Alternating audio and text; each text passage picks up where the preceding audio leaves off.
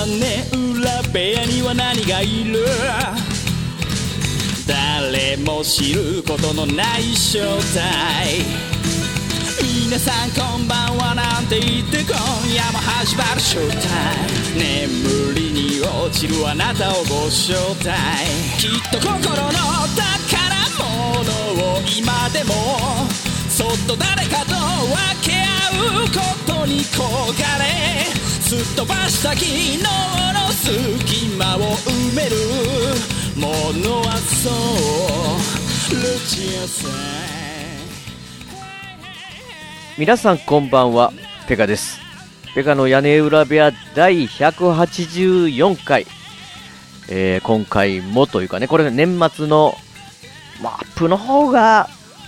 年末間に合ってる、年末、実際ね、これ収録今、えー、2017年の12月30日ということなので、間に合ってるかどうかわからないんですが、えー、ギリギリの回ですけど、今日も、リョもワッツも、うちもいないということで、えー、ゲストもいないということで、一人会、一人会になるんですけど、ちょっとね、いつもと違うというか、あまりに一人、一人だと寂しいということで、あのー、というかね、まあ、あのー前回挙げた川崎さんの回で最後に僕、あの、年末の良いお年をとか、いつも言ってるのが言えてない状態っていうのを後で気づいて、わ、しまったなと思ってたらね、で、朝、ツイキャスでね、僕、鍋さんが、一人でもう、こう、ツイキャス、ツイキャスじゃないや、ツイッターで鍋さんが、ツイキャスで、一人喋りするしかないんじゃないか、忘年会みたいなこと言われて、もう、もうね、鍋さんに言われたらする、するしかないじゃないですかね。もうしか、もう仕方なし、仕方なしじゃわけないですけど、まただもう、こう、編集がもう間に合わないかもしれないですけど、まあ、で、一人でね、もうツイキャスであれば、こうね、リスナーの方が、一人でも二人でもね、来ていただいたら、ね、ちょっとまあ、本当の一人喋りをやるより、なんかこう、忘年会っていうかね、一緒にこう、していただいてるというかね、一緒にこうやってるような気分になれるんで、まあ、それやったらいいかなと思って、まあ、あの、まあ、今回は、実はこれ、えー、ネットラジオ聞いてる、ポッドキャスト聞いてくれてる方はちょっとわかんないと思うんですけど、実際今ツイキャスで、えー2017年12月30日に、あえー配信して、えー生収録という形をしてる回です。えっとね、なので、まあ、ちょっと本当にもうノープランっていう感じなんで、えーまあ、忘年会のような形で、まあ、ちょっと、一応は今年の屋根裏部屋を振り返りつつっていう感じしながらも、まあ、あのーなんとね、えー、今に、26人の方が来られているので、えー、もしね、あの、気軽にコメントしていただいたら、まあ、番組の中でちょっと読めさ、読まさせてもらいますので、コメントを拾いながら、屋根裏部屋ではちょっと珍しいんですけど、コメント拾いながら、えー、番組の方を進めていきますので、もうなんかこう、どうなるかわからないっていう、えーそういう、ぐだぐだかもしれない回です。うんですね。で、まあちょっとね、もう、あの、まだこう、あの、始まる前からというか、えー録音する前から結構、えーコメントの方をくださってて、まあちょっと、えー、あ、鍋さん来てますね。鍋さん、来られて、来て、鍋さん大丈夫ですか？鍋さん、あの、なんかの、もう今日は早く寝るみたいな感じだったんですけど、こんばんはペカです。いや、違うでしょ。な、鍋さんですからね。えー、戦闘員 D さん、D さん、久しぶりですね。えー強いられてるんだ。そうなんですよね。強いられてる。あ、ダルさんも拍手していただいて、もう本当にありがとうございます。あ、ニジパパセカフさん、えこんばんは、こんばんは、という形でね、こう、やっていきたいなと。あ、そういえばでも、ニジ、あ、ニジパパ生活さんもね、ニジパパラジオというね、えー、ポッドキャストやられてるんですけど、最近結構、あのー僕のね、あのお供ですよ。ニジパパ。ニジパパさんの、あのラジオはね、なんかもう、あの、結構、屋根裏部屋みたいに長い 感じじゃなくて、ある程度の短さ、聞きやすい短さで、頻繁に更新してくださってて、あのなんかリアルタイムとかにかね、もう寒くなりましたねっていうのとかをこう、あの、リアルタイムな感じなんで、なんかこう、聞きやすいっていうね、なんかこう、聞いててすごい、なんかこう、ほっこりするっていう、あの、ラジオなんで、ぜひおすすめなんでね、屋根裏部屋聞くんだったらもう虹パパ生活さんの虹パパラジオを聞いていただきたいっていうぐらいの最近のおすすめ、ポッドキャストですね。えー、サブミッション木村さん。僕も早くペガさんのように一人喋り上手になりたいですって、ですって。いやいやいや。いや、木村さん、木村さんのね、それで、もう一回調べましょう。もう、もう一つの土曜ですよね。ちょっと今、パソコンの前にいますんで、えー、Google 先生ね。もう、う、と、す、の、土曜日で、土曜日でしたっけ？土曜日のもう一つでしたっけ？あ、これちゃうのは浜田翔吾さんになりません。土曜日のもう一つか。もう一つ、ポッドキャストと。出た。えー、キムキューさんっていうね、名前で、ピカソーさんと、やられてるラジオなんですけどね。なんかこう、あの お題をね、なんかこう、まあ、ピカソさん結構引っ張っていく感じでね、やられてるんですけど、なんか最近はちょっとキムキョさんも、あの、なんていうんですかね、引っ張るような感じで、あの、話進めてくださいっていうようなのをや、やられてみたいんですけど、なんかま、毎回、なんかこう、木村さんの方が、なんか話すことはないって。なんか なんかこう、は、ポッドキャストやりたいけど、なんかあえて話すことはないみたいな感じのね。あの、なんかね、その、なんていうんですかね、こう、わからないこともないんですよね。僕もなんか、どっちかってそういう時あれ、あるんで。例えばなんか、あの、屋根裏部屋じゃない方の、えー、大崎プラスアルファとか、あのー、まあ、VHS 巨人ラジオですね、坪井さんとやられてる。あっちの方もそうなんですけど、なんかこう、なんかね、相手の話を聞きたいとか、その人と話したい、それが楽しい、その、そのポッドキャストで撮りたいですけど、自分から、あい、なんか話してって言われた時に、あ、あ、あ、あ、みたいなね。ああ、みたいな感じになるっていうのがね、なんかこう、なんかこう自分を、を見、見てるというか自分を聞いてるみたいな感じの、なんか、すごい木村さんに共感するなって思いながら聞いてるんですけど、えー、なべさん、責任を感じてやってきました。なべさん。あ、このね、ツイキャスを、冗談でね、ツイキャスすれば、みたいな感じだけど、まさかほんまにやるとは、みたいな。ねいや、いいですよ、なべさん、もう。寝ていただいて、だ、大丈夫です。大丈夫なんで。虹パパ生活のペガさんのように喋りたい。なんて言うんですか？虹、虹パパさんの方が、トーク上手いですかね？そう。一人で喋られてるのが、ですけど、あのー、僕、こんな一人で喋るとこんな感じになっちゃうので、もうなんかこう、あっち行ったこっち行ったりみたいなね。ですが、まあ今回ね、あのー、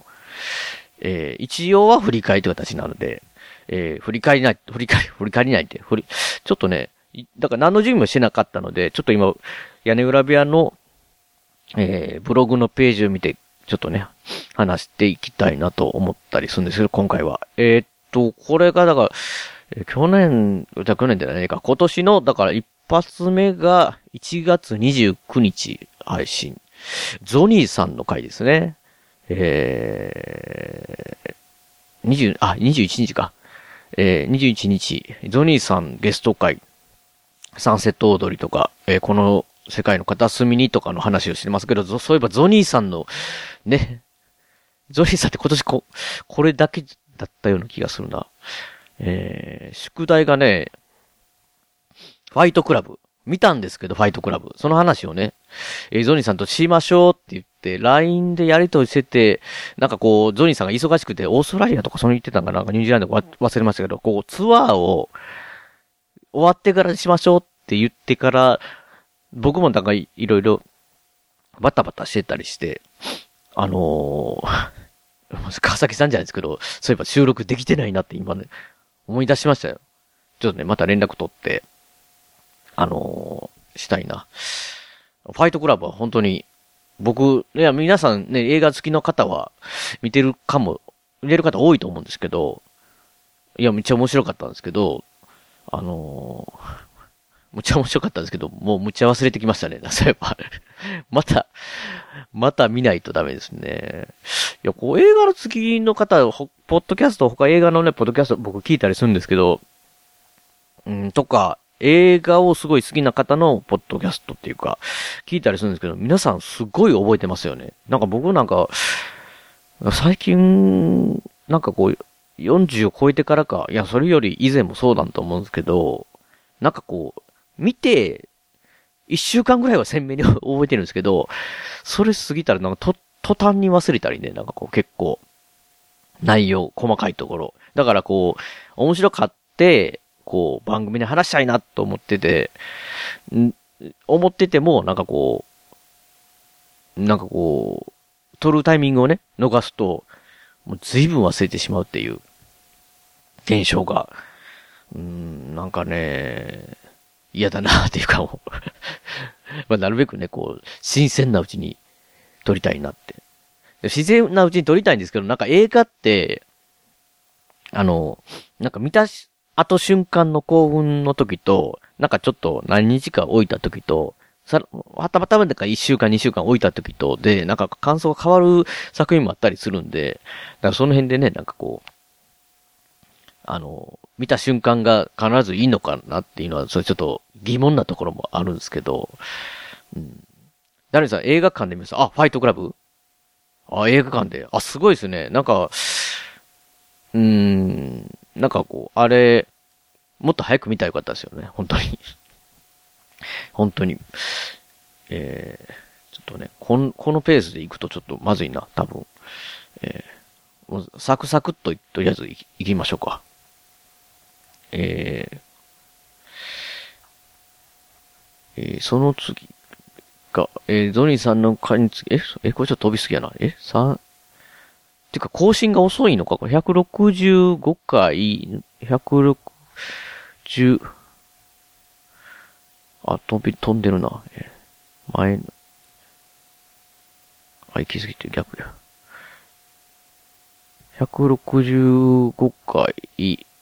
か。えー、166回。あ、これが、和辻聡さんゲスト会。聡さんって書いてんか。UI デザイン劇場版ソーダートオンラインオーディナルスケール。デジタルゲームウィッチャー3。ボードゲームケンブルカスケードなどなどというタイトルですけど、いや、まあ、今年は本当にね、もう何回も、何回も何回も言ってますけど、えー、ソードアートオンライン。ね。なんか、アニメの仕事をワッツがしてるとは聞いてたんですけど、えー、それがね、あの、映画館で劇場版が出るっていうので、全くソードアートオンラインを知らなかった僕が、あの、いわゆるテレビ放送版を、えー、アマゾンプライムビデオで見、そして、あの、レンタルビデオで借りて、で、なんかもね、こう見てるうちに、なんかワッツの仕事ばっかり見るつもりなのに、なんかどっちかでその作品にハマってしまったっていうね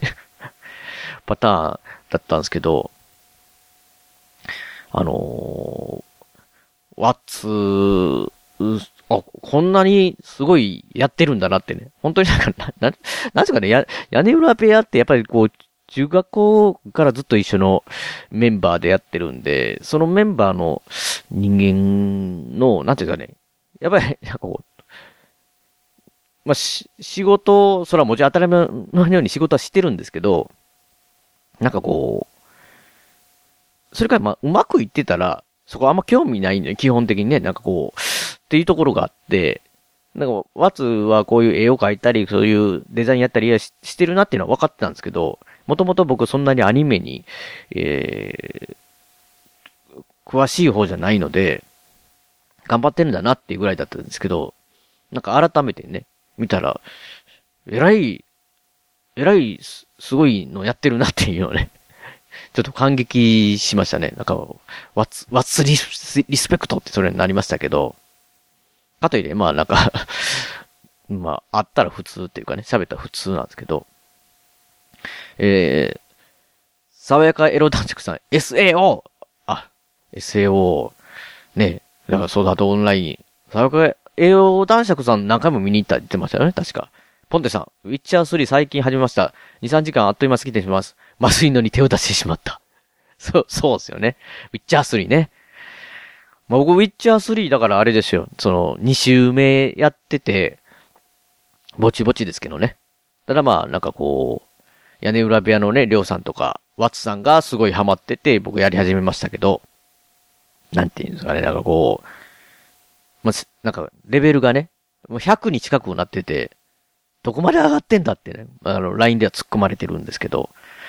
いや、なんかね、こう、もう好き、ちょっと面白いなって思い出して、まあ、いろいろね、こ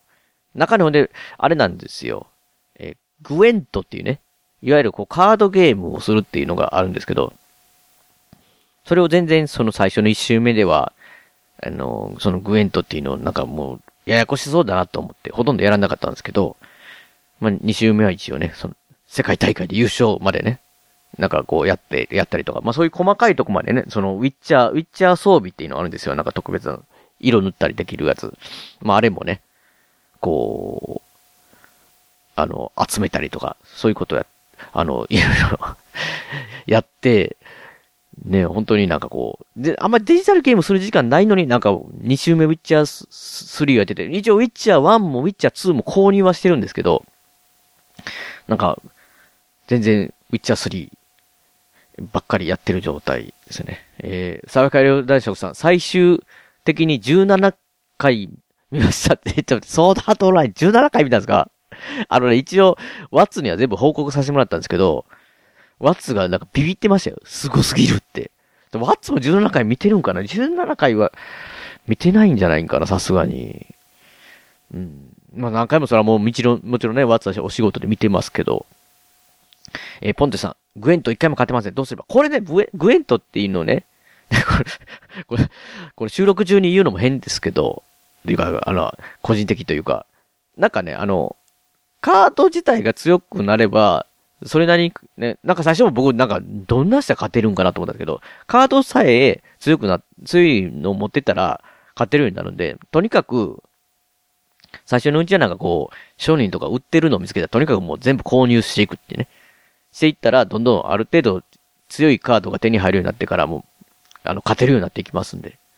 あの、僕も最初そう思ってました。思ってましたけど、なんか逆にカードさえあれば、揃ってたら、あの、もうある程度簡単に、もう負けることなくなるという感じですよ。えー、奥村さん、えー、ウィッチャー、ウィッチャークリアできましたおおめでとうございますウィッチャー。ウィッチャーね、楽しいですよ。だからまあ、ウィッチャー3、もしやられてない方はね、ぜひぜひ、ウィッチャー3おすすめですよ、というので、えー、ちょっと待って、あとなんだ、あ、ケンブルカスケードね。ケンブルカスケードボードゲーム。これシューティングゲーム昔の、80年代、9年代ぐらいのかな。えー、シューティングゲームをモチーフとしたボードゲームというね。なんかこう、縦スクロールのボードゲームですけど、まあ、これはね、そういう時代の、えー、シューティングゲームをやってた方もね、あの、すっごい熱い、えー、なんで、ワッツにね、一応パッケージ見せたりしたらね、ワッツはほとんどシューティングゲームが大好き。まあ、な人間なんで、もうぜひ、ぜひやりたいなって言いながらも実現してないって形なんで、ボードゲームの話ね、そういえばボードゲームの話最近できてないんですけど、あのー、昨日かな？昨日はボーパルスっていうゲームと、グラギャモンっていうゲームをやってすごい楽しかったまあいろいろね、そういうの話、えー、ボードゲームをやっていきたいなと思いますね。ボードゲームもどんどんね、すごい本当に一般に認知されてんのかなってぐらいテレビだったり、いろんなとこでもね、あの、ボードゲームしなかった人もボードゲームっていう言葉聞いた、方、方から、から、口からね、ボードゲームって聞く機会もあったりとし、そういう、増えてきてますので、うん、なんかね、ボードゲームの話も、ちょっとね、まあ、僕、僕のこ、僕とか屋根裏部屋のメンバーの好みがね、その、いわゆるこう、そっち路線じゃなくて、ちょっとね、変な方の路線なんで 流行りとはずれてますけど、そういう話もしていきたいなと思いますね。えっと、えー、第、えー、167回、お、新崎さんゲスト会。新崎さんゲスト会は後編、ゲス、前後編、ね。えー、新崎さんトークライバー。えー、新崎さんね、笹山さんの、こう、方針、並びに、えー、リビングオンザトーキンっていうね、ポッドキャスト番組の、えー、笹山さんと一緒にやられてる方です。で、まあ、あの、トークライブをね、その、LOT、リビングオンザトーキンで、えー、ずっとね、定期的にね、トークライブやられてても、まあ、ご本人はトークライバーと、トークライバーという あの、言われてやってますけど、本当にね、これはもう LOT を聞いていただいて一度、ハマった方にはね、すっごい楽しいライブなので、まあ場所は神戸16ビットでやられてますので、ね、あの、まあ行ける方、まあツイキャス配信とかもやられてるんでね、ぜひね、あのー、聞いたり、まああの、あと、ポッドキャストでも、あの、配信もされてますので、あ、後日、こう、ぜひね、聞いていただきたい。まあ、新崎さんといえば、まあ、一人でやられてる新崎インストリームというね、ポッドキャスト番組もあるんですけど、それこそ今年の5月ぐらいでしたっけね、きり、きり、配信がね、まあもともとはもうなんかこう毎週更新絶対されてたような番組なんですけど、あの、まあ環境も変わられたり、いろいろするところで、止まってて、このまま終わってしまうのかってね、僕は新崎ンストリームファンだったんですけど、まあこれがね、本当に今週でしたかね。久々に更新されてますので、ぜひね、新座金ストリーム聞いてた方は、あの、今週更新されてますよっていうことなんで、また僕ね、なんかこう、あの、久しぶりにこう更新されてるのを、聞くとすぐ終わってしまう、当たり前ですけど、聞くとすぐ終わってしまうって、いうところがあるので、あのー、まだ聞かずに貯めてますけどね。新崎ストリーム。ぜひね、聞いていただきたいなと思いますね。えー、と、これ、えー、167回、次が、こっちか。168回、えー、長谷川鳥さんゲスト会。長谷川さんですよ。アナログゲームの読み人知らず、みんなでポンコツペイント。などなど、えー、お話をしていただいてますね。ボードゲームの、えー、イラスト、まあ、ゲームデザインも最近されたりとか、モグバイっていうところでね、出されてやってますけど、まあ、あの、まあ、ニュースとしてはね、あの、ゲームマーケットっていうね、日本の、こう、ボードゲームの中では、えー、創作ゲームとかも含めて、こう、えー、ボードゲームの最大のイベント、ゲームマーケットっていうのがあるんですけど、そちらの方の、まあ、ゲームマーケット大賞っていうのね、その中でゲームの対象を選ばれるんですけど、その中でこうね、8ビットモックアップっていうね、8ビットモックアップっていうゲーム。これが、あの、えー、佐藤はみらさんが出すんですかね。佐藤さんってデザイン、で、ゲームデザインされてて、それにイラスト、川崎さん、あ、川崎さんって、川崎さんって、長谷川鳥さんが、えー、イラストされてて、まあ、もう、まあ、お二人でタッグですよね。あのー、佐藤さん自身がその、あの、ボードゲームのそのデザインを、こう、私有とかそういうのをね、どんどんやっていける環境ではないみたいなので、まあ、お二人で相談されて、で、長谷川さんが実際そういうのを、えー、回られながら私有やられたりとかして、お二人で作られてるって僕の中でイメージあるんですけどね。も、も、もちろん佐藤さんのデザインなんですけど。で、まあ、やられた、えー、その8ビットモックアップがゲームマーケット大賞でね、選ばれるという、すごい、すごいなっていうニュースが、本当に最近ありましたけど、まあ、この時の、えー、アナログゲーム、えー、読み人知らず、みんなでポンコツペイントっていうのを紹介させてもらってますけど、この読み人知らずの方はね、あのー、遊んでてないんですよね。屋根裏部屋メンバー集まった時絶対やろうと思ってね。あのー、まあ、それこそ収録もしたいなっていうぐらいだったんですけど、全然こう集まられてないので、あのー、これ便利帳はね、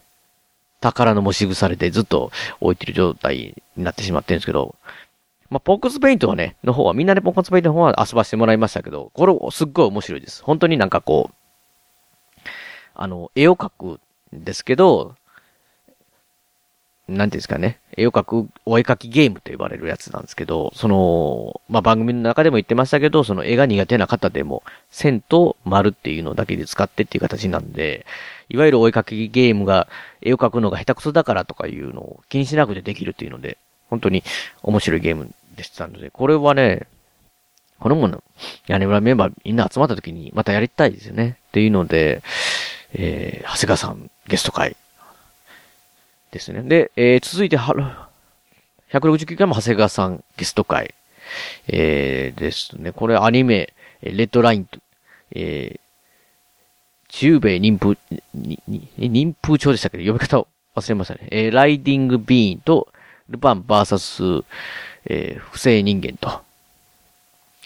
ああ、これ、結局どれも僕まだ見れてないですね。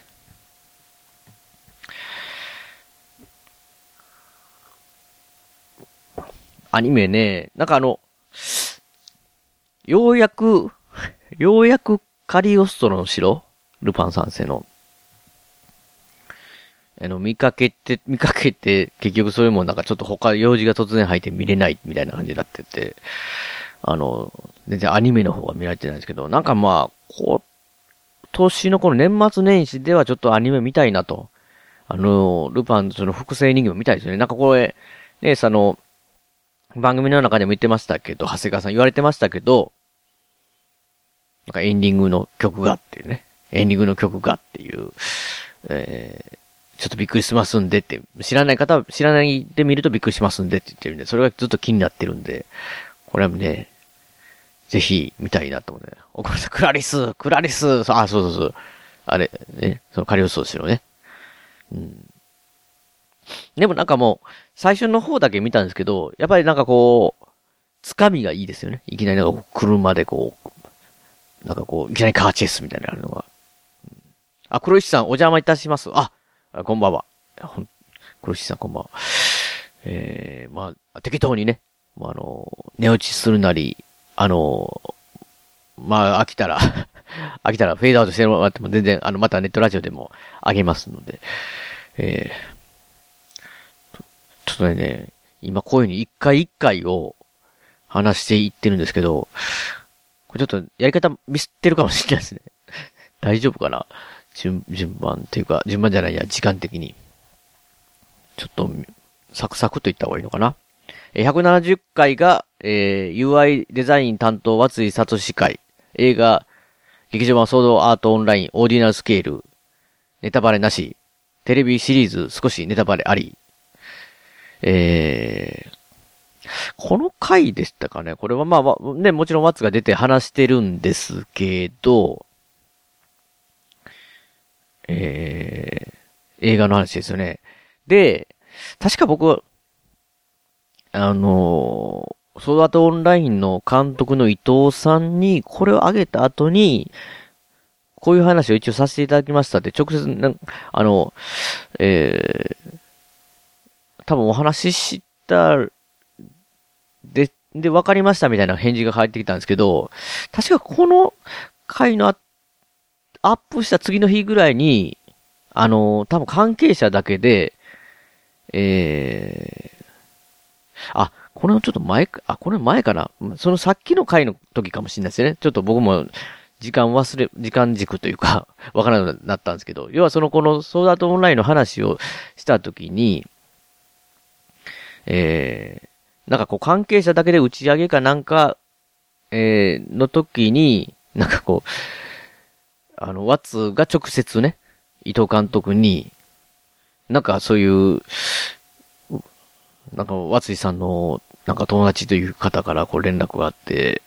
えー、なんか、そうやって話、やられて、だ、大丈夫だよねって、こう、大丈夫だよねって心配されたっていうね。で、ワッツがは、大丈夫っすって言って、あの、いうことがね、裏であったっていうことなんですけど。いや、まあなんかね、本当に、あの、それで何を言おうとしたかは、ちょっと何を 言おうとしたか忘れましたけど、まあそういうエピソードがあったという回なんですけど、この時何話したかな？なんかもう本当にソードワートオンラインの話いっぱい長いかしてるんで、あの、オフでも、オン、オンでも、なのでちょっと、何を話したか、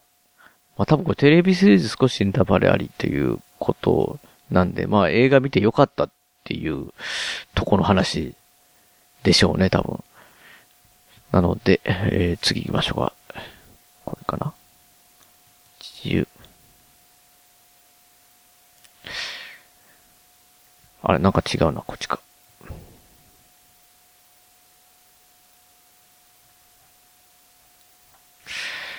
えー、さっきが。えー、あれなんかおかしくなってんな。こっちか。170回やから、こっちだな、171回。171回が、注目アナログゲーム。えー、ソードアートオンライン、SAO、まあ、ソードアートオンラインボードゲームの、えー、ソードオブフェローズ。えー、ロールプレイヤー。映画おとぎ話みたい劇場版シネマ狂想などなど。出ましたね、劇場版シネマ狂想曲。まあ、今年はもうソードアート、屋根裏部的にはソードアートオンラインと、まあ、坪井さんがね、主役というか、で、で、坪井さんのドキュメントの劇場版シネマ競争曲だったわけですけど、まあ、その前に、まあ、注目アナログゲーム、この、えー、ソードアートオンラインの、えー、ボードゲームソードオブフェローズ。これの話もそういえば、あれですよね。これ多分、こういうのがあるっていうので、まだ発売されてない時に紹介してたのかな結局購入しまして、やったんですけど、ダイスゲームで、一人でもできますし、なんかこう、僕なんかあの、ボードゲーム系の界隈の、えー、ツイートをちょっとあんまりチェックしなかったんで、みんなどうだったんですかね、評、評判。まあ、僕は単純にこう、個人としてやってみて感想は、面白かったな、面白いなって思うんだよ。なんかこう、面白いって言っても、なんていうんですかね、こう、ソードハートオンラインを知ってる方はより楽しめるみたいなね。なんかこう、そんなにこう複雑なゲームではないんですけど、ダイスをいっぱいガラって言って、なんていうんですかね。もうた、このアインクラッドっていうとこをね、まあ、あのー、アニメしてる方は想像できると思うんですけど、ゲームの世界に入って出られなくなるってことなんですけど、それでその、どんどん階層上がっていくんですけどね。その、プレイは協力ゲームで、あのー、なんていうんですかね、その、ソードアートオンラインのそれこそ、あの、キリトだったり、アスナだったり、えー、そういう、一人担当して、こう、要は敵が出てきて、それを倒していって、あの、回数上がっていくっていうので、その、スイッチっていうのがあるんですよね、その、なんていうかね、こう、ある程度戦っ、前線の、前線っていうかその前出て戦ってて、途中で交代してチェンジして、えー、えー、また、違う、えー、キャラクターが前に出てみたいなね、とどみ刺すみたいな、こう、スイッチってなるんですけど、そそれが再現されてるんですよ、そのボードゲームというか、えー、カードゲームで。うまくスイッチをしていって、スイッチ失敗したらダメージ食らいながらっていうね。で、なんかこう、アイテムだったり、その本当になんかこう、その、金井誠二さん、ラブレターの金井誠二さん、ラブレターを作られた金井誠二さんがデザインされてるんですけど、あのー、アニメーションというか、その、原作というか、その、ね、アニメを、だってリスペクトして、あのー、作られてるなっていうのをすごい感じて、あの、だから、その、本当にアニメ知ってる方だったら、そのな、なりきってね。なんか、まあ、だから、僕はキリトだったら、まあ、りょうがアスナをやってって、まあ、なんかちょっと気持ち悪いですけどね。アススイッチって言いながら、りょうさんスイッチみたいな感じでこう、やっていって、あのー、アイクラウドを攻略してクリアするっていうのが、まあ、協力ゲームなんで、全、そういうのをこう、手軽に味わえますね。で、その、ダイスをいっぱい振ったりとかして、ジャラジャラってやるんで、あの、単純になんか楽しいっていう感じがあるんで、これもね、なんかこう、また、やってみたいなと思いますね。えー、最悪、やかエロなんですけど、任天堂、任天堂ってなんですか？任天堂。もうちょっとタイミングしてたんで、全くわかんないですけど、任天堂って。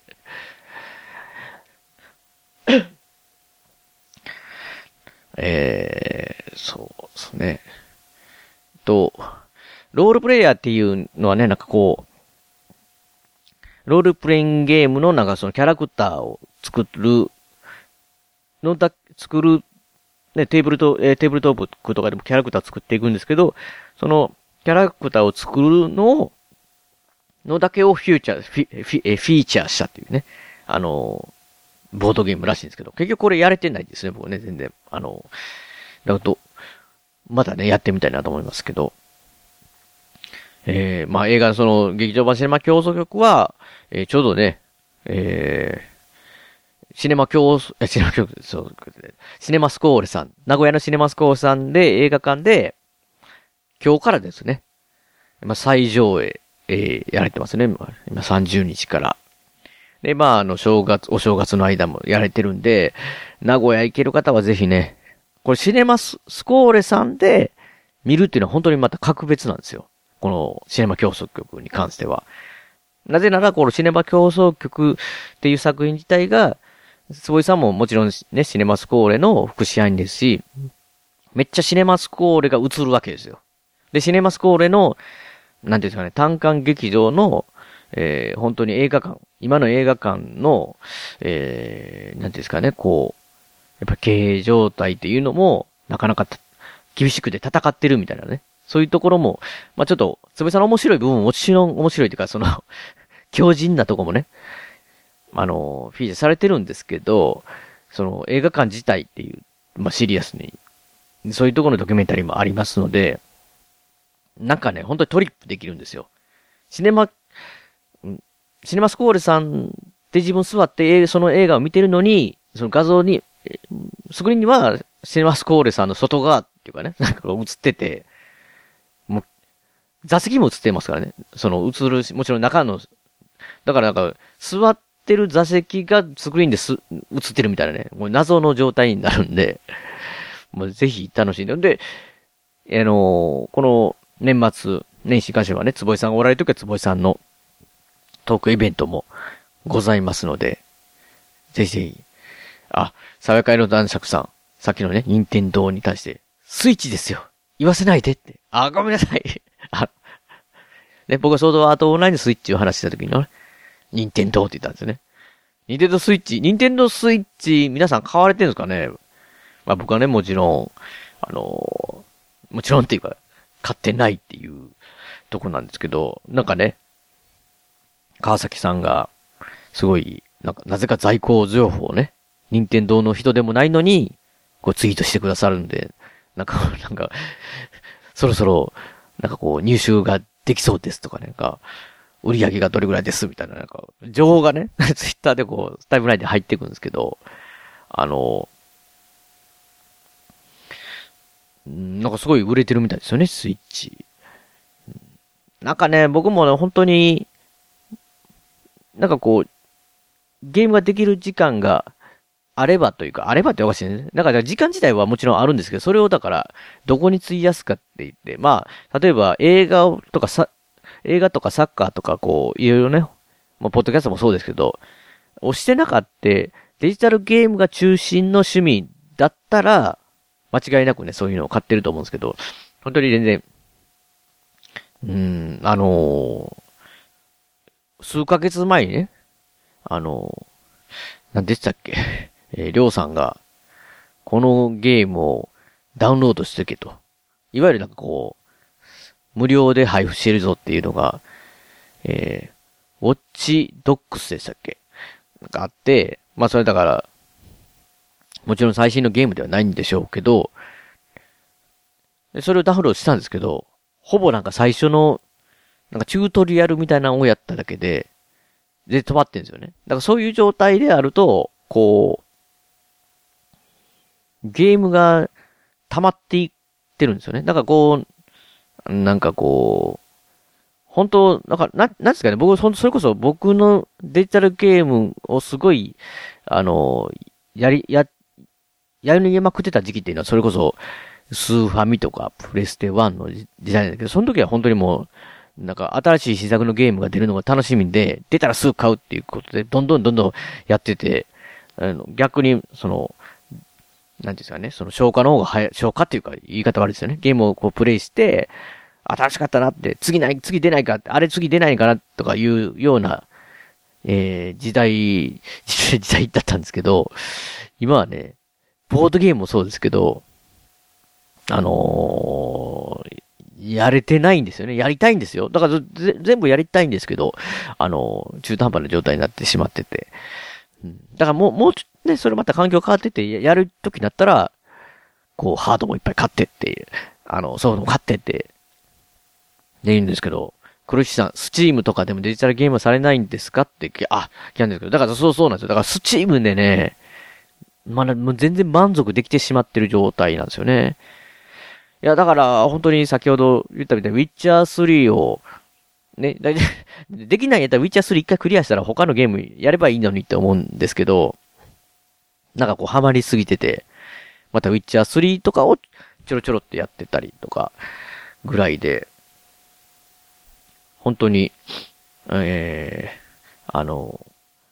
まあまあほん、まあ、や、やりたいですよ。だから、だん、だん、どんどん、まあ、やっていくつもりではあるんですけど、まあ、だから、どんどんっていうか、全然、全然できてないっていう感じですね。だからもう皆さんのね、こう、タイムラインだったり、こう、そういうの見てて、こう、あ、これ面白そうだなとか、そんなのはいつも思ったりするんですけどね。え、どうもなかなか、多分できる機会があればどんどんやってき、っていう。やっぱし、こう、ウィッチャー3も、久しぶりにだからこう、最初から最後まで、クリア、ハマって、時間も惜しんでやって、楽しい楽しいと思って、やってましたけど、やっぱゲームってね、すごいいいなっては思いますので、木村優さん、ウォッチドックスは2が面白いですね。2が面白いんですか？まあまあまあ、まあとりあえずね、こう、1をやって面白かったら、多分2行くでしょうね。2行くとは思うんですけど、2行きたいなって思うんですけど、飛び出システムって何やるんだろうねって演者とか監督さんと触れ合えるし。これが若松監督が立てた。はいはいはい。スタンプカードは知りません。なんで、じゃあ俺、俺じゃあ損してんじゃん。坪井さんまで飛び出しましたもんね。これはメールアドレス自体が連合赤軍ですからね。名古屋の映画館シネマスコーレは JR 名古屋駅から西へ徒歩2分水色のビルが目印ですシネマスコーレに来ていただければ映画の同例が失敗かりますので、ぜひよろしくお願いします。えー、シネマスコーレでお待ちしております。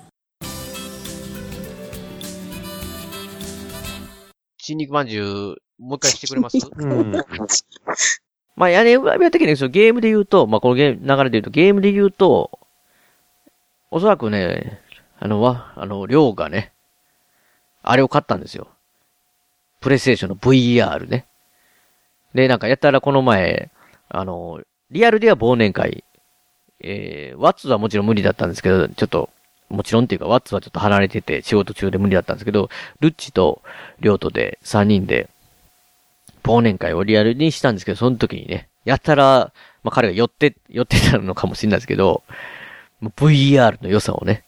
もう、ものすごく僕に語ってくれて、で、なんかこ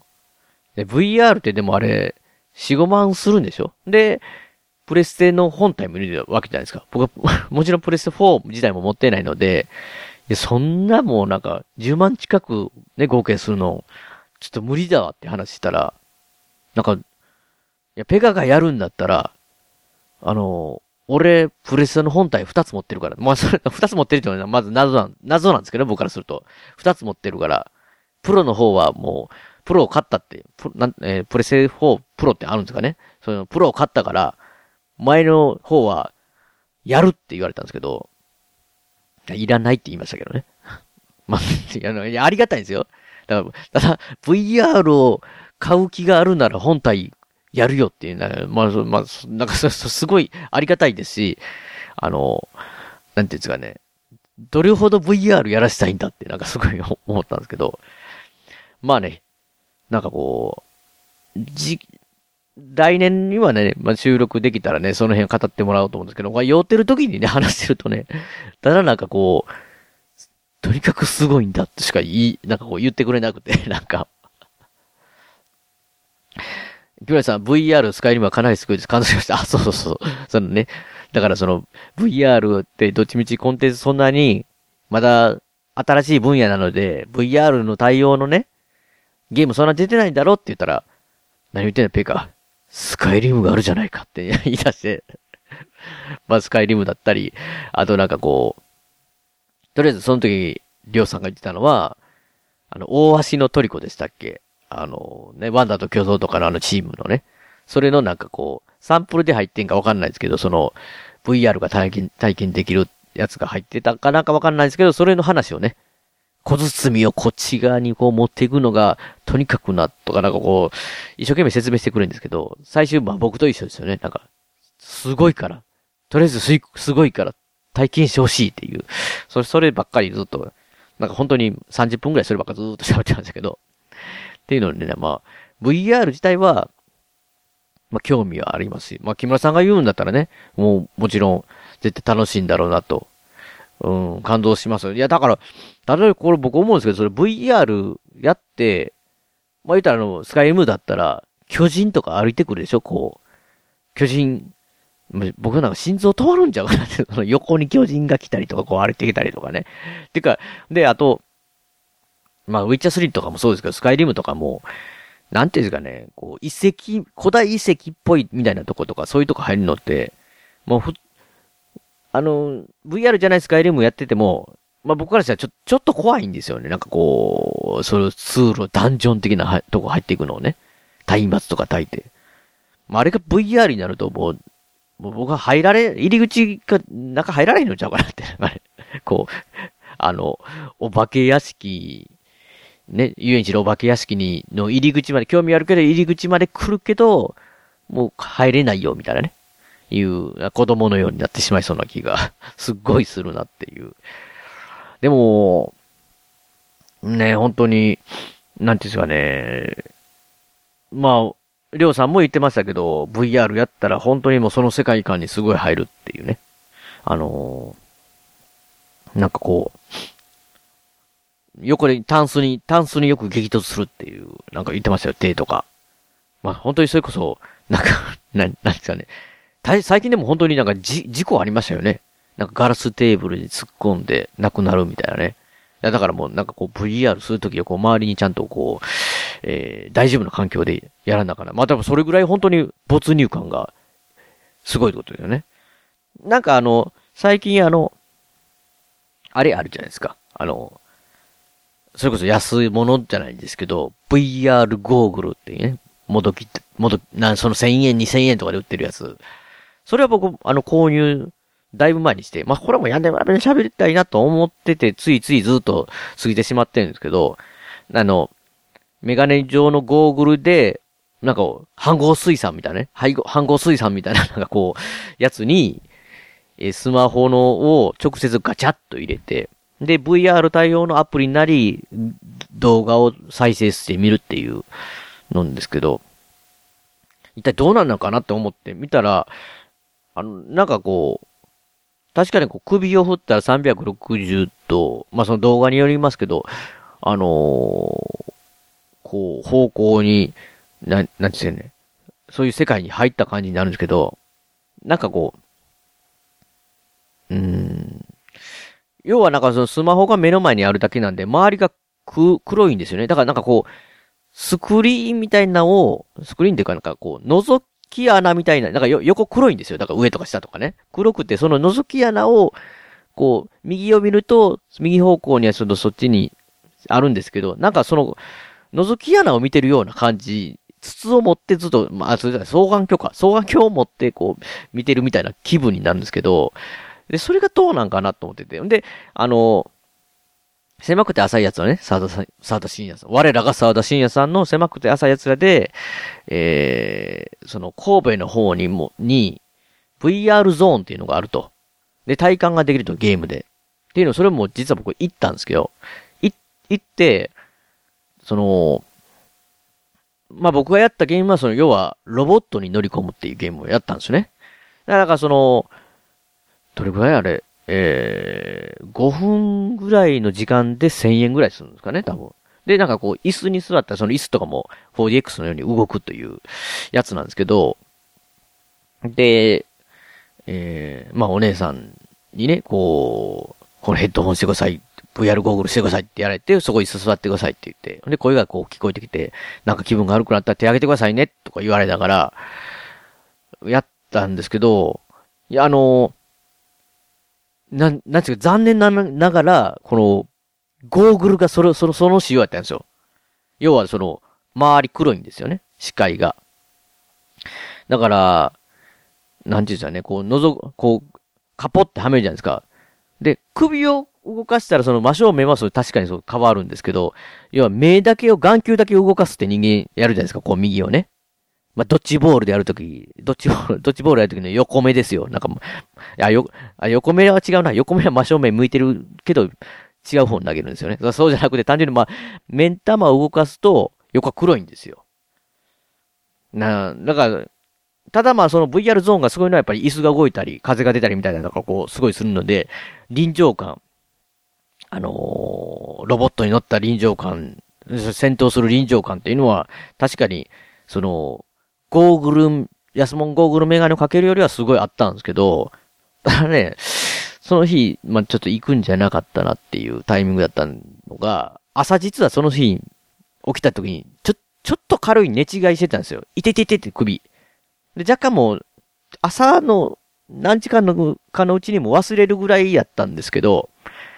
まあ、その VR ゾーン行って、最終部ミサイルが大量に飛んでくるんですよ、その後半、そのロボットで。それを避けるのを、首を動かさんなわけ、あかんわけですよ、こう、首を。めっちゃ痛くなってきて、痛い痛い痛いみたいになって、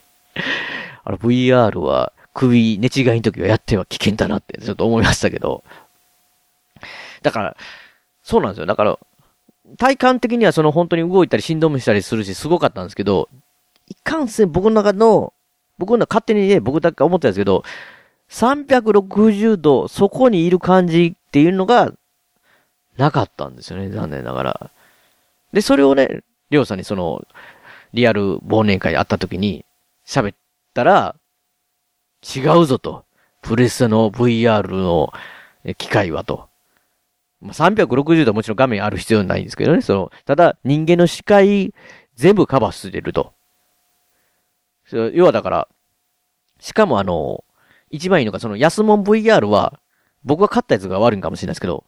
メガネオンメガネできないんですよ。あ、メガネオン VR ゴーグルできないんですよ。僕、あの目が悪いんですけど、だから、外行ってる時はコンタクトレンズを捨てるわけなんですけど、あのー家では結構もうすぐコンタクト外して、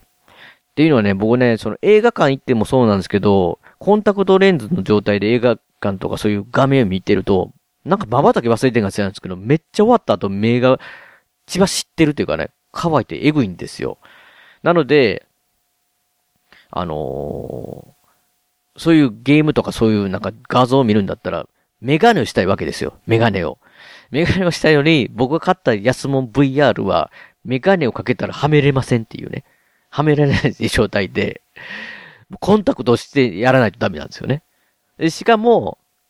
その VR ゴーグルは、外人さん用なんかわかんないですけど、あの、鼻がね、鼻が高い人用なんかわからないですけど、僕がはめると、ものすごく下から光が入ってくるんだよね。なんか、鼻が、だからなんかこう、鼻の隙間に爪もガーゼとか、だからそういうなんかタオルとか爪もしないと、え、VR できないで、コンタクトをして、コンタクトとタオルが必要な僕、VR ゴーグルなんですよ、それ。ただ、だから、そう、その、だから、そのね、VR ゴールだった、ゴーグルだったら、覗き穴覗いてるような、周りが真っ黒になったりするんですけど、プレステのやつは違うぞって言われて、それなら本当に多分はめた時に、その世界に、なんかまあ、なんかた、まあ、りょうさんね、ちょっと、うんただ一つちょっと欠点っていうか、その画像が荒いとかなんか言ってましたけどね。いや、画像なんか荒くてもいいんですよ。もうそれこそポリコンでもいいんですよ、僕はね。なんでも。その世界観に入り、没入できるっていうのが大事なんで、VR だったら。いや、それだったらやってみたいなと思うんですけど、君はゆうさん、京都まで来てくれたらいつでもプレイ、プレイしていただきます。秋村さんね。やらせてくれるっていう。いやいやいや。いや、もうありがたいですけどね。き木村さんすごい気持ちよしいですけども、いやまあ、それやったらまあ、りょう、りょうさん家近くなんでね、りょうさん家行けばいいっていう話なんですけど、ただね、まあやっぱし、まあ僕が子供の頃からね、りょうさんのね、お父さんとかおお母さんとかに会ったりしてるわけじゃないですか。で僕がね、それで VR、りょうさんち行って VR やっててね、変な動きしてるのをね、あのー見られるのちょっと恥ずかしいなっていう気がするんで、なんかね、まあ、この正正月、正月ね、あ、そっか、会えるかもしれなかったんですけど、あ結局会えないのかな？会えないのか。なその時にね、持ってきてもらおうかなと一瞬ちょっと思ったんですけど、まあまあね、ちょっと近い近いうちにちょっとやりたいですね、VR。あの、りょうさんのあの熱さを見るとね、いや、僕はなんか、なんかあんまり VR ってまだかなと思ってたんですけど、なんかあの、りょうさんのなんかほんの、本当に鼻から鼻息がすごかったんで、で、ある意味でちょっとやってみたいなっていうふうに思いましたね。ポンテさん、その感覚わかります？あれ、あれですかね、覗き、覗き穴的なやつですかね。え高村さん、VR のゲームは、開発費が高いから家庭用の普及はまだまだですよ、しょうね。そうなんですよね。うーん。なかなかやっぱし、うーん。てか、出、出ないですよね。あのープレス、僕の会社の人もね、そのプレステを持ってなくても、ゲームは、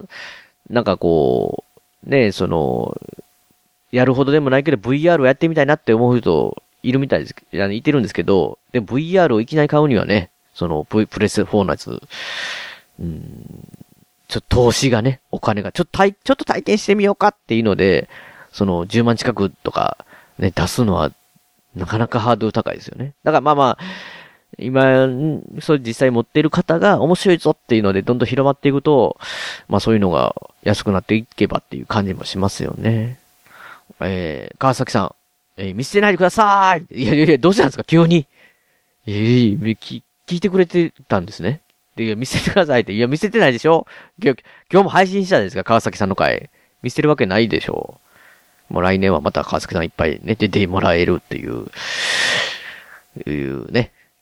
これフラグじゃなくて出てもらいたいなっていう感じはするんですけど。えー、映像吉善さん。えー個人的には PS4VR は綺麗な水のフィルターかかっ、水のフィルターかかってるみたいな感覚。あ、そうなんですね。水のフィルター。うん。あ、それがね、りょうさんが言う、だから画、画像画像がっていうことなんですかね。画画質がって。うん。あ、いつ、キセンさんもね、も、持っておらんですかね。羨ましいな。いやー、なんか、V、V、VR の話、VR の話めっちゃちょっとしてしまいましたけど、えー、かつさん、本年はお世話になりました。来年もよろしくお願いします。ああ、よろしくお願いします。いや、なんかす、っごいまともな、まともなコメントをなので、こう、どう、これボ、ボケですかねこれボケなんですかねあ、ボケじゃないと思うんで、なんとも言えないですけど。いや、ほんと、こ、ちらこそね。あの、よろしくお願いしますっていう。いや、もう本当に、なんですけど。まあちょっとね、もうなんか時間結構来てますよね。これあまりね、今回をちょっとこう長く撮ると、編集して明日アップできない形になりますので、ちょっとこう一回一回行くのはちょっとやめときましょうか。こうさーっと、えー、行く感じしますね。ちょっと、えー、とりあえず、えー、シネマ競争局のお話もしたので、うーんと、173回、えー、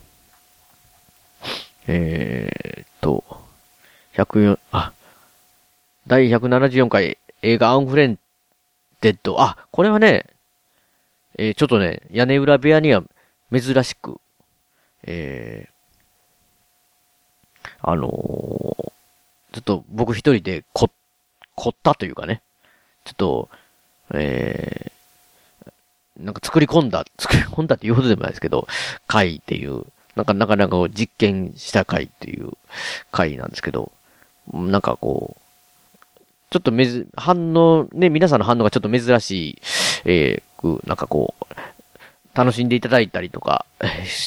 あの、したのかなっていうので、なんかこう、ただまあなんかこう、普段ほとんど編集をいっぱいしたりしないんで、なんかこう、ちゃんと音を入れたりいろいろされてる他のね、番組さんってすごい大変なんだなって、ちょっと編集しもって、こう体験した回でしたね。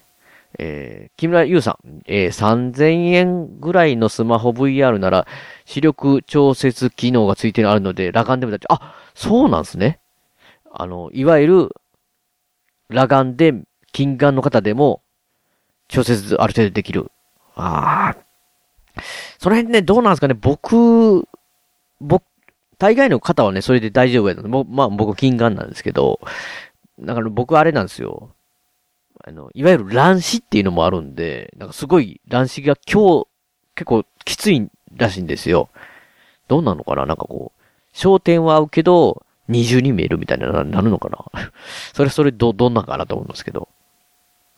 えー、岡村さん、アンフレンデッド、面白かったです。あ、え、アンフレデッド、回、回、アンフレッド、で、え、何言えてない アンフレデッド回なのか、えー、アンフレッデッドっていう映画自体のことなのか。まあ映画ね、すごい面白いというか、あのー、映画自体も本当に挑、あの、挑戦的というか、あの、なかなかない。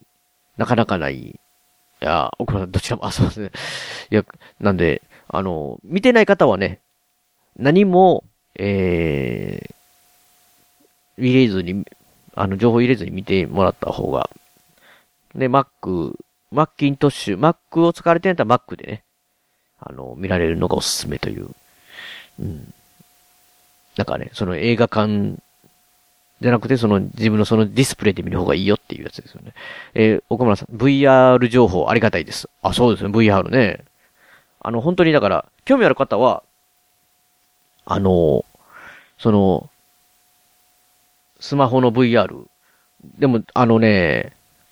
えー、佐田信也さんも言われてたと、あれ、あれはあれか、ツイッターで言われたのかなその、ヘルプっていう作品があるんですよ。あれ、な、何のアプリやったかな多分、えー、VR のやつを調べて、その、Google で、えー、検索とかで、えー、スマホとかアプリとか調べると、なんかね、VR 用のアプリがあるんですよ。コンテンツが何個か入ってる。で、それの中のヘルプっていうね、じ、ちょっとなんかの、あの、映画ショートムービーみたいなね、映画の、なんかちょっとクローバーフィールドチックな、えー、作品があるんですけど、要はなんかこう、突然なんかその、えー、空中から何か飛来してくるんです。ドボーンって言ってね、その隕石のようなものが。で、そっからエイリアンみたいなのが出てきて、えー、それを、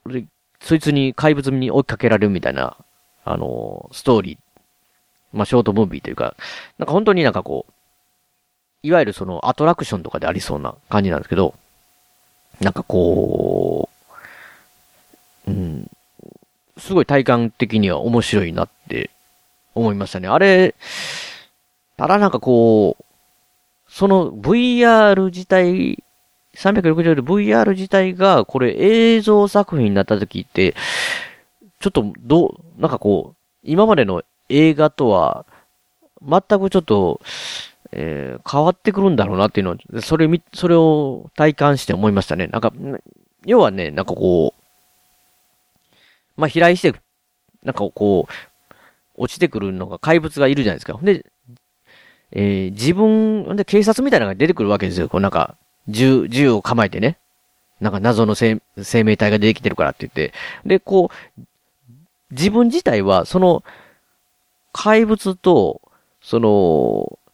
警官みたいなやつの間に自分がいるわけですよ。で、自分が 間にいるみたいなところがあるんですよね、その。で、警官の方みたいなのを見てたら、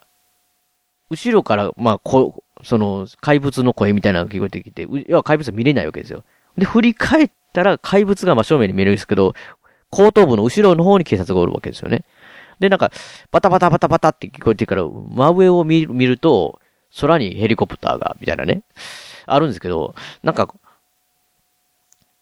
まあ僕は何が言いたいかというと、その映画で言うとそのカット割りって言って、要は画面をこれを見せるっていうのを、まあ監督とかがこう決めて、このシーンのここを見せるっていうのをね、見るわけじゃないですか。で、強制的にそれを、全員がそれを見、そこを見るじゃないですか。だそこ、そこに伏線があったり、こう、見せたい部分っていうのが映ってるわけなんですけど、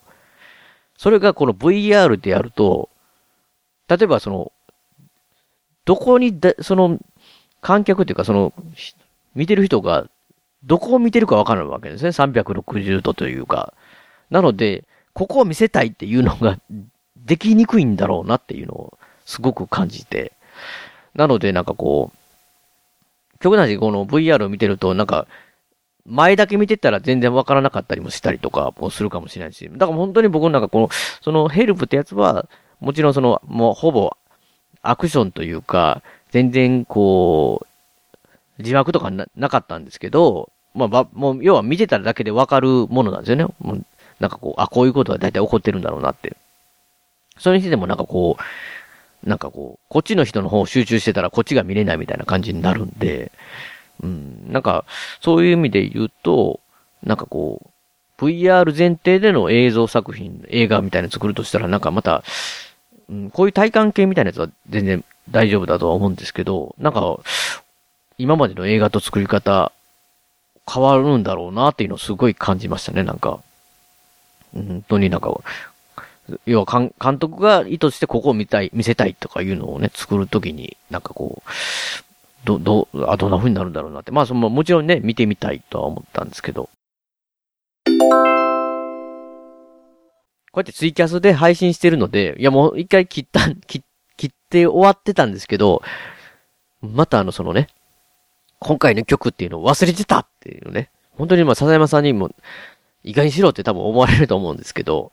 なんか喋ってたらついついね、なんかそのまま言ってしまうんですけど、まあ、今回こうやって聞いてるんで、聞いてるんでか、あの、こうやってツイキャスで配信させてもらってるので、聞いてる方が、もし、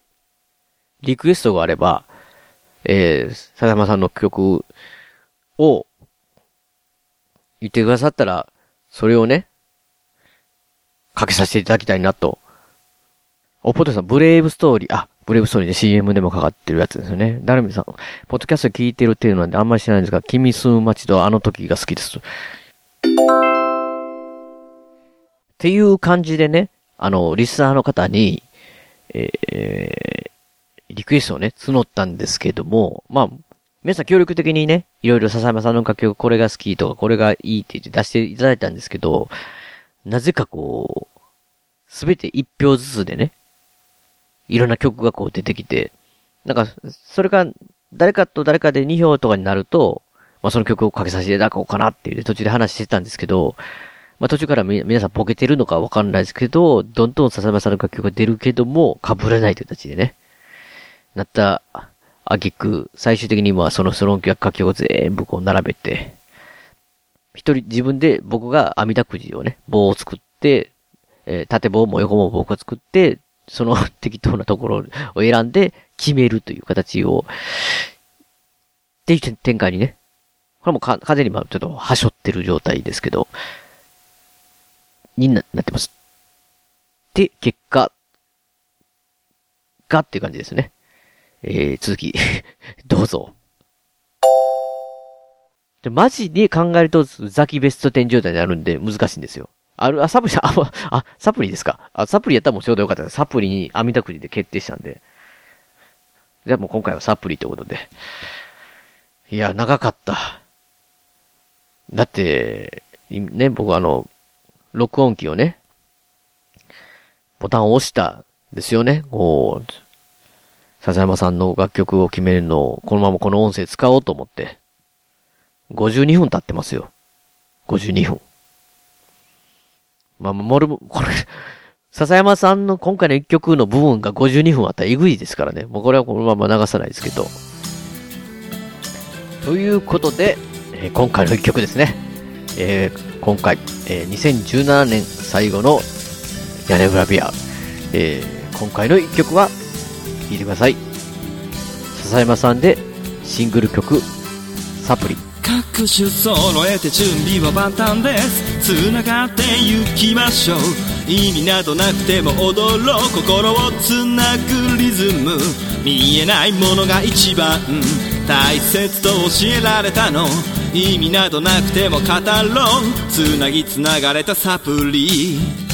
足りないものを補うだけのものでいつしか満たされてしまう。埋め合うことを補うことをいつしか僕ら手放せなくなる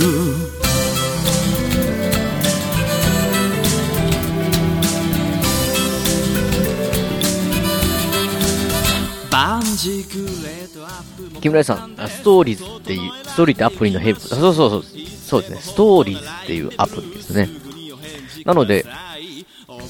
極端な話、その、安物、安物っていう、その VR ゴーグル自体が何千円とかで売ってるんで、本当に、なんか、100均、100均とかではないかな。なんか段ボールでも、なんかははめるのも売ってたと思うんで、まあメガネオンメガネじゃない人、普通に目がいい人とかやったら、ちょっとそんな安いのでも全然問題ないと思うんで、それを買って、無料のそのストーリーズっていう、これ、iOS でしかないのかな？僕ね、は僕はあの iPhone 使ってるんで、それを無料で入れて、カチャってはめて、で、イヤホンからヘッ、できたヘッドホンみたいなね、ガパってはめたら、面白い体験すごいできますので、あの、そんなにお金をかけなくてもね、うん、なんか、あ、こういうもんなのかっていうのね、うん、あの、いうのもなかなか面白いかなとは思うので、えー、ね、どこまで行ったかな？そのアフレデッドまで行きましたね。えーと、またウィッチャー3のネタバレの話を、えーしてますし、で、あと、あ、あそうですね、ゲストでもみさん、ホラボドっていうボードゲームのポッドキャストをやられてるもみさんのゲスト会ですね。えー、センシピールの話だったり、世界最大のボードゲームイベントですね。はホラボド。えー、あれからホラボド聞くって言いながら多分、長谷川鳥さんの回、あのゲストとか出てる回しか聞けてないですね、確か。えー、ホラボド。毎週更新されてるんで、ぜひぜひね、ボードゲーム興味ある方は、聞いてみていただいたら、いろんな情報が詰まってますし、ね、お、あの、なんていうんですかね、あの、単純にた、楽しい、楽しい、あの、番組なので、えー聞いていただきたいなと、思います。えーと、で、177回か。この辺が、えー、デジタルゲーム、ホライゾンゼロドーン。あ、これ、あれですね。りょうさんのゲーム会。えー映画、ジョジョの奇妙な冒険、ダイヤモンド砕けない大賞。そうですね。この辺と、えー、あ、出ましたね。オーバーさんゲスト会。脳型映画祭。脳型映画祭。こと、そうですね。今年は、そうですね。あの、まあ、屋根裏部屋では、あの、まあ、ちょっと喋ったかもしれないけど、今年は VHS 教授ラジオっていう別番組ですね。僕と坪井さんがやってる、えー、VHS 教授ラジオも、あのシネマスコールさんの方で5月だったかな？えー、ぐらいに、あのえートークイベントもね、させていただいて、で、えー、で、この脳型映画祭ですね。脳型映画祭の方も九州の方で、えー、最終的にはあの、まあ、僕が行って、あのー映画祭自体も楽しませていただいたんですけど、その中の、えー、坪井さんのトークショーも一緒に、まあもちろん、相づち、相づちだけですけど、えートークイベントを、えー一緒にさお手伝いさせていただくっていう形ですごいね、経験をさせていただく、いいようになりま、あの、来ましたんで、いや、すごいなんか今年は、まあ激動でしたね。まあ本当に、未だに、あの、人の前に行っても、人の方、お客さんの方は見れないですけどね。まあ、坪井さんの方だけをひたすら見てて、はいはいはいって言ってるだけですけど、いや、なんかこう、まともにこう喋ったりも、うまくできない人間ですけど、なんかそういう経験させていただけたっていうのはすごいありがたいなと。うん。で、脳型映画祭は本当に、なんていうんですかね、実際行ってみて、改めてちょっとまあね、あの、思うんですけど、こう、なんかこう、すごい僕的には本当に、あの、行って面白かったなという、うん、好きな、好きなイベントって言ったらなんか変、変、ですけど、まあ、大体こんな感じかなと思ったんですけど、まあそれ、その、こう、延長上でさらに、あの、良かったみたいな感じで、うん、あの、皆さんの情熱、実行委員会の情熱がすごいあって、で、あの、えーそんななんかこう、空き店舗とか、そういうところで、プロジェクター扱って手作りでね。で、その、みんなの温かい気持ちがすごい伝わって、しかもその映画の選考が多分、僕が見た映画が、どれも聞いたことないような映画、まあ僕は映画好きって言ってもそこまでそういう、あの、詳しくは全くないので、まあ映画好きの方やったら知ってるラインナップだったかもしれないですけど、あの、いわゆるその、シネコンとかでバンバンやってる映画じゃない映画なんですけど、見て、どれも面白くて、うん、しかもそれを、まあ、講演会とかでいろんな、ね、スポンサーというか、その、応援のとこがある、力があるんですけど、まあ、それをもちろん引っ張ってくるっていうのでね、あれだと思うんですけど、まあ、見る人は行ったら無料でね、映画を見てっていうので、うーん、すごいなんか温かくて、面白くて、うん、情熱があるイベントなので、いや、本当これ、うん、九州、北九州、うん、農型の近くの方、行ける方が、距離の方があったら、まあ来年もね、あの、やられるようなので、ぜひぜひ足運んでいただきたいなと。で、なんていうんですかね、その映画をファンじゃないから行きにくいなって思ってるかもしれないですけど、なんかこう、僕が行った感じで言うと、そんななんかこう、映画マニアの方ばかりじゃなくて、なんか地元の方とか、その辺の方も、フラッと、なんか面白そうやから覗いてみようかな、みたいな感じの、うん、なんかおばあ、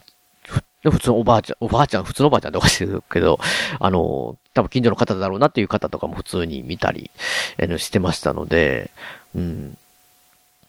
まあそのなんかこう、硬いイベントじゃなくて面白くないと思ったら多分出てもらっても全然多分大丈夫な感じだと思いますしね。なんかこう、あの、すごいいいなって、もうこれがもう応援、屋根裏部屋的に応援したいなっていうイベント。まあ、大場さん、来、来年もお待ちしてますって感じですけどね。これ大場さん実行委員会の方で、ね、まあ、そのね、ゲスト出ておられてるんで、ぜひね、あの、興味ある方はこのね、178回の前編と後編、聞いていただいたら、もうどんなイベントなのか、どんなのか、で、まあ、大場さん自体の、もう出られてまでどういう方がやら、方やられてるのかっていうのがわかりますので、うん。あのーまあ、ま、ますます好きになってましたね。ただまあね、いかんせん僕大阪なので、なかなかね、すぐ、来年も行きますとはね、言えなかったんですけど、いや、本当に、来年も俺お待ちしてますって言ってくださっても嬉しいですし、いや、本当に、すごい、あの、素敵なイベントだなと思いますんで、で、ぜひ行っていただきたいなと思います。えー、と、大場さん、えーここからあれですね、えー、えー、あ、また大場さんの回があるんですけど、その間にあれですね、えー、映画イップマン序章と、えー、瀬戸内海と、えー、いう作品。ま、まあ、大した話じゃないですけど、この瀬戸内海っていう映画、皆さん見られましたかね？あのー、なんですかね？男子高校生二人が、いわゆるなんか川べりの、なんかこう、階段に座って喋っていくっていう、えーまあ、基本的にそれだけの、喋ってる会話だけの映画なんですけど、まあ、これも面白かったんですけどね。で、実際この、えー、野方映画祭さんでも、えー、上映されてたんですけど、なんかこう、先月ぐらいかな。で、くる、車でね、あの、これ実はこの瀬戸内海の、この、いわゆるこう、ロケ地というか、が僕の家からそんなに車で遠くないと、とこだったんで、まあ、子供の頃ちょっとし遊んだ公園の近くだったんで、ちょっとまあ、行ってみようかなって思って行ったら、ありましたよ。当たり、当たり前ですけどね。当たり前ですけど、ありまして、ただそこに、この瀬戸内海の瀬戸くんと内海くんのように座って、あのーね、ちょっとあの、ツイッターでアップしたりしてネタとしてね、やろうかなと思ったんですけど、なんかこう、車を止めるとこが、そこに近くなくて、まあ多分駐車、駐車場とか探したらあるんだと思うんですけど、なんかこう、車沿いの、こう、赤信号で止まりながら、こうかって見ただけで、なんか通り過ぎたっていうね、いう感じだったんですけど、いや、なんかこう、うん、いい、いいもんですね。なんかこう、映画、それ、本当にその映画ってずっとそこばっかしのシーンでほぼ完結するんで、あの、なんか愛着が ありますよね。でもあの、それこそ怖すぎシリーズとか、白石監督のね、えー、作品でよくおなじみの、宇野昌平さんも出てるんで、あ、宇野さんもここにいたのか、いたのねって、出たのねって思いながら、まあそういうこともありました。えー、で、えー、っと、あとは、あれですね、能型映画祭に行ってきた話、えー、夜行バスとかで行ったっていう話の回と、あ、あ、もう言うてもあれですよね、そんなに、今年あんま、やっぱ更新できてないな。できてないんで少ないですね。で、えー、屋根裏部屋鑑賞会、映画鑑賞会、ソードアートオンラインオーディナンスケール。いわゆる、あれですよね。その、ソードアートオンラインを掛け持って、あの、屋根裏部屋が見てるっていうだけの回と、えー、川崎さんの、えー、ゲスト会。これがまあ、2017年の、えー、映画の回と、まあ、今朝あげた、今朝っていうかあれか、もういい、た、えー、12時超えてるんで、あれですけど、まあまあ今朝で、今朝あげた2018年注目映画の回。で、以上ですね。なんか、こう見ると、なんか年々、年々更新頻度が下がってるような気はするんですけど。まあなんかね、こ、今年特にそうですよね。なんかこう、うん、なんかこう、無理が効かない なんですよね、こう。無理が効かない、なんていうんですかね、こう、あまり夜遅くまで編集、編集じゃないや、収録してて、次の日、まあもちろん皆さんそうだと思うんですけど、若くても、そうじゃなくても、あの、次の日しんどいとかあるじゃないですか。それが、なんかより、よりなんか如実になってきたというか、まあ逆に言ったら早く寝ると、ものすごく朝なんかこう、もう全開でいけるみたいなね、感じになったり、いう、もう僕の多分体の変化がそうなってるんだと思うんですけど、なので、こう、うん。で、屋根裏部屋ももちろんそうですけど、こう、日々やっぱり充実っていうか、日々、あの、しんどくない方が、た、まあ、楽しく過ごせる方が、ラジオもやりたくなるし、話したくもなるっていうのがあるんで、まあ、しんどかったらね、もう疲れてててあるんで、なんかもう、あまり無理をしないでおこうと、今年は特に思ってたんですよね。まあ、別にその、屋根裏じゃない方の追いはぎプラスアルファの方が無理しないでおこうっていうからは、もう最初から寝寝落ちしようとか思ってないですよ。まあそれはね、本当に、あのー、寝落ちが多くなってるのは、まあ単純に僕は起きようと思ってるのに寝てしまってるだけなんですけど、で、追いはぎプラスアルファの場合は、まあその、ね、あの、週1回あるだけで、あの、まあ、週1回というか、まあ、あれですね、まあ、日本撮りのパターンが多いので、あの、2週間に一遍なので、あの、ぜひね、ま、楽しいので参加したいとは思ってるんですけど、ただそうなってるんですけど、だからあまりもう、無理をしないでおこうと思うと、なんかこう、更新頻度が 申し訳ないですね。なんかすごい下がってしまったりしてますけど、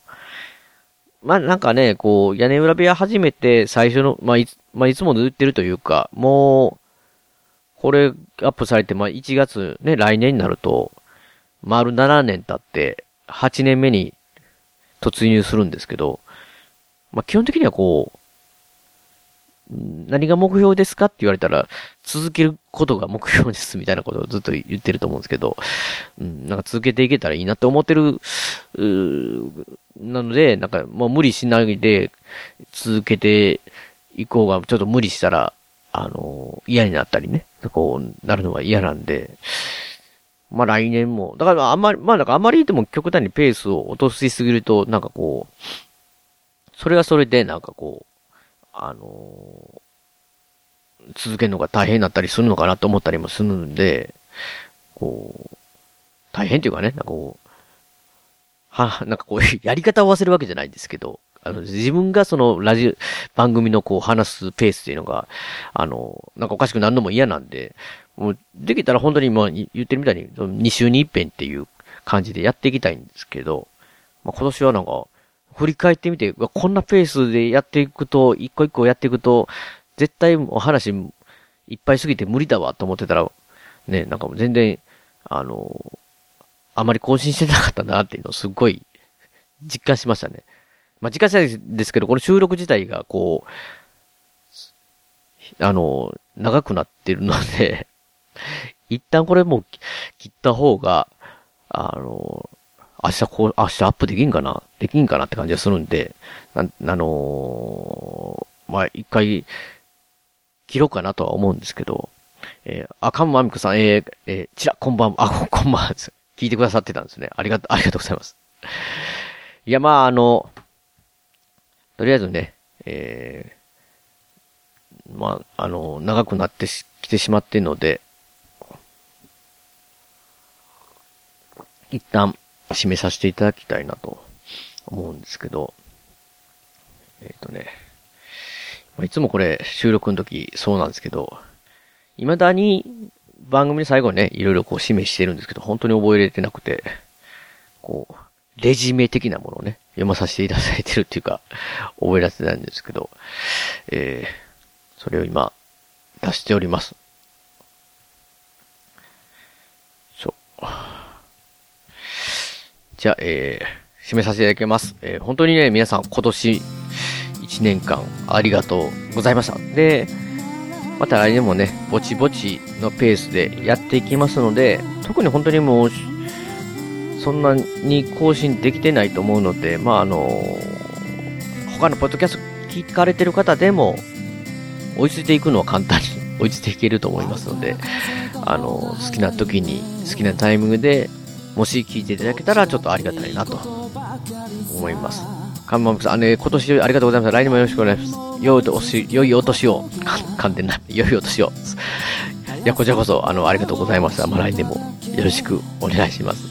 良いお年を。ということで、えー、締めさせていただきます。番組のご意見やご感想などメールでお待ちしています。ブログメールフォームから送っていただくか、もしくは通常のメールでアルファベットで、ペガ屋根裏アットマーク Gmail.com、ペガ屋根裏アットマーク Gmail.com 宛てでお願いいたします。え、今年最後の演技曲も、え、ずっとですね、えー、笹山さんで、の曲でスルリ。スルリですよ。最高ですよね、スルリ。えー、佐山さん関連のデジタル曲は iTunes ストアや Amazon MP3 で購入できます。えー、CD などはオンラインストア、リビングオンザレコード、こちらの方でぜひぜひ購入お願いいたします。えー、オリジナルフルアルバムシャニクサイ、セカンドフルアルバムえー、灰の水曜日も絶賛発売中のでよろしくお願いします。で、ここまで読みながら、ちょっとコメント、気になるコメントがね、流れてきてますので、えー、笹山さん、ボーカリスト、笹山さん、えー、来年は楽曲使用料お願いしますって、これね、あの、なんですかね、徳間さんみたいにびっくりマークとかなんかあったらいいんですけど、丸も何もなく、このね、来年は楽曲使用料お願いしますっていうのはね、もう今年ちょっと僕はなんか、ぎっなんか、胃が痛くなる感じの、なんかこう、マジか嘘かわからないコメントをやめてくださいってことでね、で絵文字でニコニコマークの手振ってるのが出ましたけど、えー、えー、そうですね、どこまで言いましたっけ？オリジナルフルアーム、シャネクさん言いました？はい、セカンドフルアーム、灰の水曜日も絶賛発売中ですので、まあ、あとね、CD といえば、グッズをスパイクヒルズも今年出ましたので、グッズスパイクヒルズもよろしくお願いします。えー、あとアルバム IGE ですね。こちらの IGE の方だけはね、全国レコードの CD ショップなどで取り扱われてますので、まあ、近くの、お近くのそういうレコード CD ショップ行って、笹山の IG を、あの、取り寄せてくださいって言ったら取り寄せができますので、ぜひぜひよろしくお願いします。では、また、えー、次回、来年ですね、配信でお会いしましょう。さようなら。良いお年を。大事なことはいつも伝わらずするり相変わらずのままでいられた二人。街はもうすっかりと懐かしく変わり。昔のことと分かりすぎる一人。